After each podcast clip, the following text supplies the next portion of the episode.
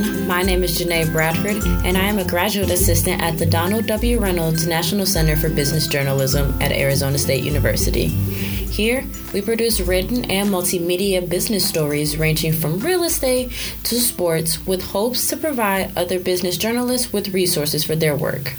This year, we are honored to host the 16th annual Barlett and Steele Awards for the Best in Investigative Journalism. I was given the opportunity to interview the bronze winner in the national category. Bloomberg journalists Caleb Melby, Polly Mosendz, Jackie Davalos, and Jillian Tan received this award for the publication of ADHD Drugs Are Convenient to Get Online? Maybe Too Convenient. This story highlights what they call the questionable practices of telehealth company Cerebral Incorporated. Many have spoken out about the quick prescription of ADHD medication to desperate clients. I was able to speak with Caleb and Polly about their reporting process and the impact of covering a sensitive topic for many people. Caleb Melby has been on Bloomberg's investigation team since 2017 and focuses his work around real estate billionaires. After working for numerous publications prior, Polly Mosendz came to Bloomberg seven years ago as a part of the digital team and is currently one of the editors for Investigative Stories. The questionable practices story idea was generated in a way the majority of society spends their time on social media. I was watching a lot of TikTok in the pandemic. Um, I think all of us were locked in our house, probably watching a lot of TikTok, whether we admit it or not.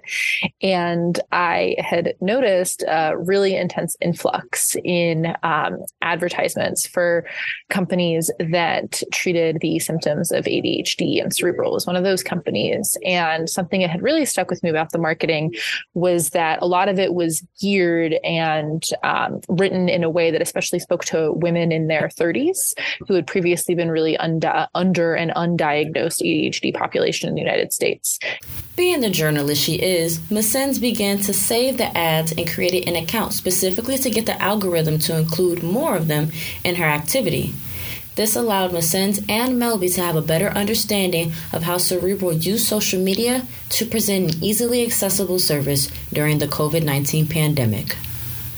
Uh, they were different than I expected. Um, uh, ads to look for a mental health service. And we just started calling former um, medical professionals for the company basically right away.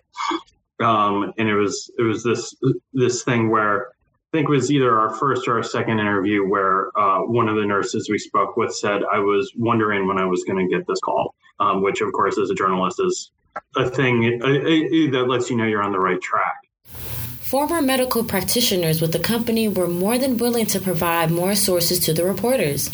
With this being an industry that keeps receipts, Mosendz and Melby were able to track how long patients were seeing doctors before being prescribed. They opened the article with the story of Janissa Barnes, a 30 year old woman who became a cerebral client after finding an Instagram ad. Looking to help cope with anxiety, Barnes instead began hearing voices in her head after being prescribed five different medicines between four visits. One journalistic challenge was making professionals and clients like Barnes comfortable speaking up. With patients, I think the main thing that I tried to focus on was the fact that this is a shared experience across millions of people and that they are not alone and their struggle and the way that they describe it is going to speak to a lot of people because I think a lot of people who deal with health issues of any kind but especially mental health issues often feel like they're alone on an island and that they're going to be really stigmatized and that no one's going to understand. So I often try to explain to them that like you're not an island. There's all these other people with you. There must be because someone's using this app and someone's watching these ads. You can't be alone. And that if you describe to us your experience, then you're going to be speaking to all those other people that might sort of feel isolated um, as well. And we did end up getting four employees in different roles with the organization on the record, which which was a fraction of the people who spoke to us, but we were very happy for them to discuss uh, their experiences on the record. As journalists, it's necessary to understand the roadblocks that can come with reporting, especially on sensitive topics like mental health. Mosendz and Melby were unable to have a private conversation with cerebral executives, but they were able to reference published statements in the story. between the ads and anecdotes from clients, information came directly to reporters, but they always faced a challenge when making this story come true. I think the other thing that that was a challenge for us at times is that a lot of this was happening in real time and a lot of investigative work looks back at something that happened you know over many years. Um, and that's not the case here. The company was very fresh. It was it was very new. A lot of these patients were experiencing these issues in real time and a lot of the employees were um, reporting things to us that happened in real time as well. So we didn't really have the benefit of hindsight sometimes. You didn't have the benefit of five years of medical history or five years of professional experience. Jackie Davalos and Jillian Tan contributed to the story by expanding on the executive issues in the company and were always ready to assist with additional reporting. Their voices were magnified in two other Bloomberg stories. One of them covered the complexities of former CEO Kyle Robertson's departure from the company. The other story highlighted Cerebral's response to the DEA getting involved, resulting in the halt of writing ADHD medication. Jackie Davalos uh, really helped us cover Cerebral's competitors in a big way and in our subsequent story was the one who identified the patient um, with substance abuse issues that Done, a cerebral competitor, uh, brought on and gave Adderall to before he died of, of an overdose. The Bloomberg reporters gave a lot of credit to their editors for being an extra set of eyes. And to this day, the story is still developing. Two months after the story ran, Robertson was replaced with David Mou, someone with more medical experience. A story with this many moving pieces requires a team of people looking out for different angles at all times. Their editing team, including Robert Blau, was able to help complete the story with ongoing details so Bob, along with a couple of our other editors, uh, Flynn McRoberts and John Voskuhl, were helpful for us kind of all all throughout the process. Obviously, um, the line edits of the story were substantial, uh, and we also had another editor, Dan Ferrara, in one of our features who we have to shout out, who's fantastic. Um, but I think a lot of what they were able to contribute, including what Bob was able to contribute, was about helping to shape the story and to be sure that we were always thinking about the story, um, not as like a really narrow, we're doing a story about this one app kind of thing, but like this broader commentary on telehealth and American healthcare. Yeah, I, I think that's right. And doing a story like this, especially on the timeline that we did it on, uh, as a reporter, you always have blind spots. And when you work in a team like the two of us do, you hopefully have fewer than if you're working on your own.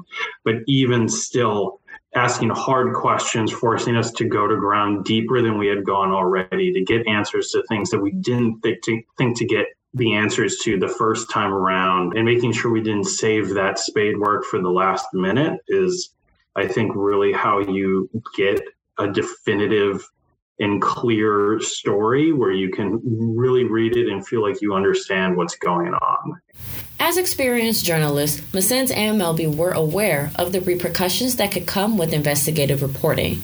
It takes thick skin to be able to expose something and be able to defend the reasoning behind covering the topic. But that wasn't a problem for the Bloomberg reporters. I was never concerned, sort of, about the fairness um, or the structure of our reporting because I felt like we had really been very diligent about it. So it's never nice that someone's upset with you, but um, I think as long as your work can stand, it it's also okay that they're upset with you. You can ask any journalist why they chose this career field, and it's not about the money or the fame, but it's about helping share information and stories so society can use your facts to create change. Through their work, Mosendz and Melby were able to share experiences unique to some, but relatable for many. And for me, when the story published, the audience more broadly, it became apparent that every a lot of people had had a situation like Polly had, where they had seen these ads that got Polly started on this in the very beginning, and were like, "What is going on here?" And this was a story that could, for the first time, answer those questions. For me, it was very gratifying to see that like we had been able to help solve a riddle that had been on a lot of people's minds. Yeah, I think when I think about sort of my stories and impact, I often think about what President Obama said at the end of his term, which is like, his entire career was actually just about moving things one degree forward, even if it takes a monumental amount of work. And I am certainly not the president doing anything that important, but I always sort of view my work as like if I move things one degree forward, I shouldn't view that as I didn't do enough. I should view it as like it's really important that we did something one degree forward, not penalize myself for not making something go 80 degrees forward. After years of reporting on different topics, Mosendz and Melby have learned so much about the realities of the journalism industry. They know more than most how challenging it can be to condense months of information into stories one might read. If either of them could provide the next generation of journalists with any advice, here's what they would say. I had someone who I really admire on our team once told me that 90% of people are not going to talk to you and you cannot be offended by that and that's okay and just kind of keep on moving. That that's just the nature of the work. It's not an indictment of your work. It doesn't mean your idea is bad. It's just the nature of the beast. In a time where information is at our fingertips all the time that means that the future of business journalism will only improve. It provides a rewarding feeling for journalists like Mosendz and Melby to wake up every day knowing that their contributions are being recognized. Yeah, we hope to do more work like this, uh, work that feels urgent and meaningful uh, for a lot of people. Um, I think a lot of people think business journalism can't always do that, and it can't always do that, but it can often do that.